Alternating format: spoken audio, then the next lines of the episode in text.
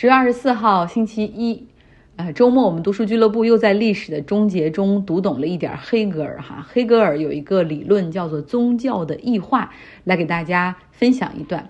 他因为他是西方的语境嘛，所以他指的这个宗教实际上就是基督教。他说，最初的这种人人平等的观念，实际上是由基督教。确立下来，然后并且传播深入人心的那个就是上帝面前人人平等，所以这是基督教对于历史的贡献，它使得哪怕是奴隶也明白人是有自由的，人是可以被平等对待的，人是有尊严的和价值的。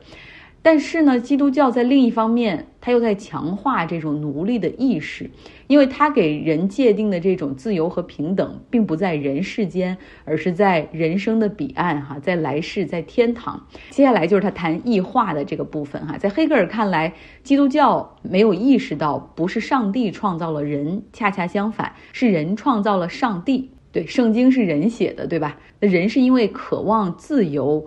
把这种自由的观念投射到上帝和这个宗教中创造出来，那因为在这个上帝中，我们看到了一个完满的存在啊，就是他可以是自己，也可以是自然的主人。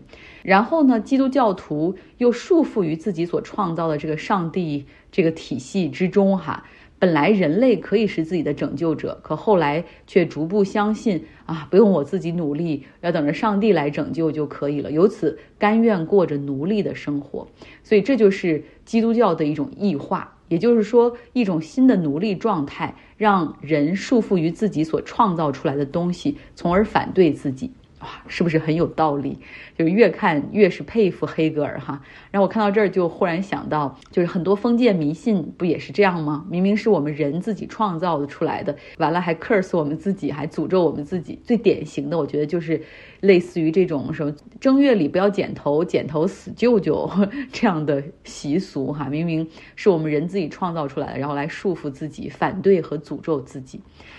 好了，呃，来说说本周末最大的新闻，当然发生在。国内就是大会的闭幕，新一届班子亮相，这个大家比我都更有了解哈，我在这就不讲了。我们来说说英国，谁能入主唐宁街十号，实际上是有各种各样的转折在。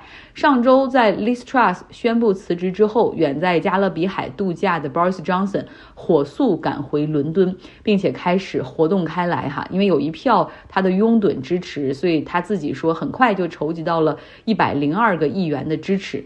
我们之前讲过，保守党党魁的选举要想成为候选人，有一个入门的基础条件，就是有一百个议员支持。那么，据 BBC 统计说，Boris Johnson 实际上只得到了五十七个议员的公开支持，而已经明确要竞选的 Rishi Sunak 他获得了一百四十七个议员的公开支持。后来这个数字扩大到一百五十五个吧。嗯，所以到了周日晚些时候，Boris Johnson 就识趣的宣布退出党魁的竞争。然后他还写了一个声明哈，然后大家来听一听他是怎么说的哈。他说：“我获得了很多支持，有很多人希望我重返首相的位置。我也知道我有很大胜算。如果我当选，我也可以把保守党重新带回正轨。但是我决定退出竞争，因为如果没有一个团结的政党的话，政府是没有办法进行有效的管理的。言外之意。”第一层意思可能是说保守党内部现在是四分五裂，呃，第二层意思我觉得可能他会有感受到有很多人实际上对他是极度反感的哈。总之，Boris Johnson 是退出了。那我们就把把把他就暂时踢出去还不讲。那目前为止呢，只有 Rishi Sunak 他是锁定了候选人的资格。另外一个我们之前所说的这个白人女议员 MODEN，她现在是大概只有二十四个议员公开对她表示支持。不过目前距离候选人的关门时间，也就是周一伦敦下午时间的两点哈，呃，也许到那个时候之前，他会筹集到一百个议员以上的支持。Boris Johnson 那一派的人现在没有人可投靠的话，那么很可能会投向 Mordent 的阵营，也说不定哈。那假如说有两个候选人都符合资格的话，那么从周一的时候，伦敦下午三点三十分开始，这些保守党的议员们就会在这两个人中间做出选择。这个时候呢，获胜的那个人。啊，赢了其实也没用，这只能表明这个议员们的一个喜好，可以作为普通保守党党员投票的一个 indication，给他们一个很好的暗示哈，说明可能选他，我们议员们啊更更喜欢，政府可以更加稳定等等。但是真正一锤定音的，还是要来看保守党的这种 party members 这些党员们的在线投票，他们的选择才是最终的哈。那我们现在说回到 r i s Sunak，他在今年夏天和 Liz Truss 两个人在保守党内的 PK，当时他们实际上很多政策是一致的哈，最大的差别在于。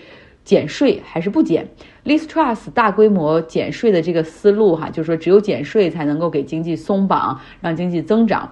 但是 Rishi Sunak 呢，他当过财政大臣，还在金融行业干过，他就坚决反对。他说，克制通胀的压力现在实际上是超过应对经济增长的一个紧迫性啊！别忘了，现在央行是一个加息的状态。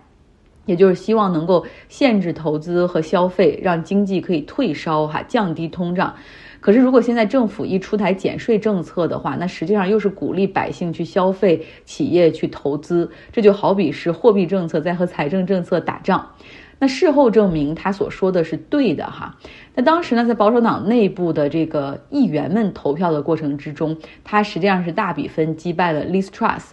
但是刚才我们也说了规则哈，就是最终一锤定音的是保守党党员的投票，呃，保守党党员这个数量就更大，他们显然是那些可能 whiter wealthier 就更白更富有的群体，他们被减税所吸引，也可能其中有一些人有点种族主义倾向，不愿意让一个印度裔移民的第二代来当首相。总之，大多数的保守党的党员们最后是选择了 l i s t r u s t 但是现在。Reshnark 卷土重来，他可谓是势在必得。今年四十二岁的他，基本上是很被媒体看好的哈。像《泰晤士报》他写的标题就是“随着 Boris Johnson 的退出，Sunak，Sunak 可以收拾行李准备入住了”。那假如说周一下午两点这个关门时间到。最后只有那只有瑞士苏纳克一个人是候选人的话，那就省去后面那么多选举的步骤了，他就将直接成为英国首相哈。那这是最快的结果，最慢呢也会在周五的时候去产生谁是首相。除了这条新闻之外，周末没有什么其他的事儿了哈，所以我打算在本周开启一个小系列，想讲讲声音。最近在《纽约客》上看到几篇文章，都跟声音有关哈，我觉得挺有意思的。比如说电动汽车引擎的声音，就本本来没有声，因为各国各地的法规都要求你必须要弄出一点声音来，要不然可能人察觉不到会有危险啊。这种声音是怎么选定的？还有这种音乐厅里的这种。声学设计到底是怎么样的？我会摘出一些段落给大家来讲一讲哈。没有物理学、没有工程学背景的我，只能够尽我所能。那今天就来说一说音乐厅里的这些音学设计。大家去音乐厅，不论是国家大剧院、上海音乐厅，或者任何一个有古典音乐演出的场所，你可能都会看到有一些独特的设计，比如说。这个舞台上方可能悬挂着一片玻璃，舞台两侧的墙壁上可能有木质的那种褶皱的设计，再包括座椅好像也比普通的剧场要更厚、更舒服一点儿。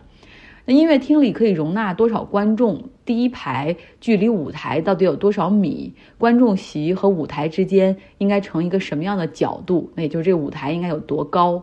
那么这些通通实际上都是为了声音和音乐效果的考虑。有多少声音需要被吸收？有多少毫秒的回声来增强这个音乐的回响？嗯，那他举的这个例子呢，就是纽约中央公园附近的林肯中心，这里是纽约爱乐乐团的主场，同时也是纽约城市芭蕾舞乐团以及大都会歌剧的主场。但是长久以来，这里的音响的效果是被是出了名的差哈，曾经被知名的这种乐评人哈罗德勋伯格形容成为让低音变得无比脆弱，甚至失去了色彩和存在。那像纽约爱乐乐团曾经的这个音乐总监也承认说，这个建筑当时在一九六二年刚刚建成的时候，它是那么的新、那么的现代、那么的美，但是在那里面演奏，你就感觉自己是在一个冰冷的大理石的墓地里演奏一样，呃，所以说对于古典乐来说是非常糟糕的。在一九六三年、六五年和六九年，这里分别进行了三次大的改造，都是希望能够解决声音效果的问题。比如说，在墙上加这个木箱板哈 （wood paneling），然后让座椅的装潢进行改变，可以减少吸对声音的吸收。然后有一百多个声音反射板被放到舞台，装到了舞台墙上的两侧，甚至换了一个新的 ceiling，一个顶棚。结果只是稍微好了一点儿哈。这个乐评人啊，这个是哈罗德勋伯格，他又是说，可能是太就还是感觉太多座位了，然后距离舞台太远了，甚至音乐的声音都显得有点小。一九七六年的时候，林肯中心又进行了一次改造，依旧没有能够改变局面哈。所以业界甚至把这个地方称为音学专家的坟墓。在二零一五年的时候呢，非常有钱的娱乐业大佬大卫格芬，他就是那个什么一个知名经纪公司的创始人，唱片业的大佬，还有他是这个。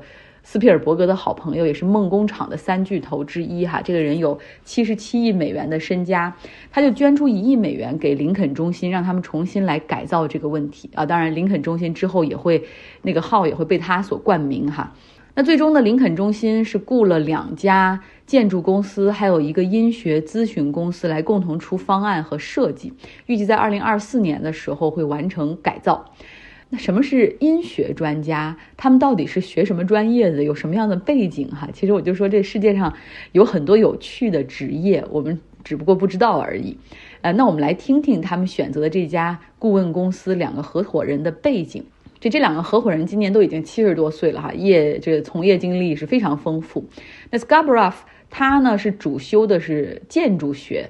辅修了音乐学原理，因为自己比较喜欢。他后来呢，在学校里又很巧的哈，选到了一个声学大师的课。这个声学大师实际上就是就这个这个课的名字叫做 Architecture Acoustic，在建筑设计的过程之中，负责从音响音效的这个音学方面去考虑的哈。他是主导了纽约肯尼迪中心的设计哈，所以 Scarbrough 他就跟着这个大师开始去实习，然后就这样一直就进入这个行业干了下来。他的合伙人是 Blair，呃，也今年也七十多岁了。他学的呢是音乐和机械工程，之后又进入到麻省理工去学音学工程系，从业五十年。他自己说被请去听摇滚音乐会。他就会善意的提醒这个主办方说：“你可以把麦克风再提高十二度，哈，这样就不会让三英里以外的居民出来投诉，就是太吵闹了。”然后这两个人呢都说，实际上音乐厅的这种音学设计可能比一个核电站的设计还要复杂，而且跟核电站设计有同样道理的，就是只要稍微出一丁点儿的差错，哪怕是一个非常小的一个 small margin error。都会导致毁灭性的影响。那明天我们继续来讲声音。好啦，今天就是这样，希望你有一个愉快的周一。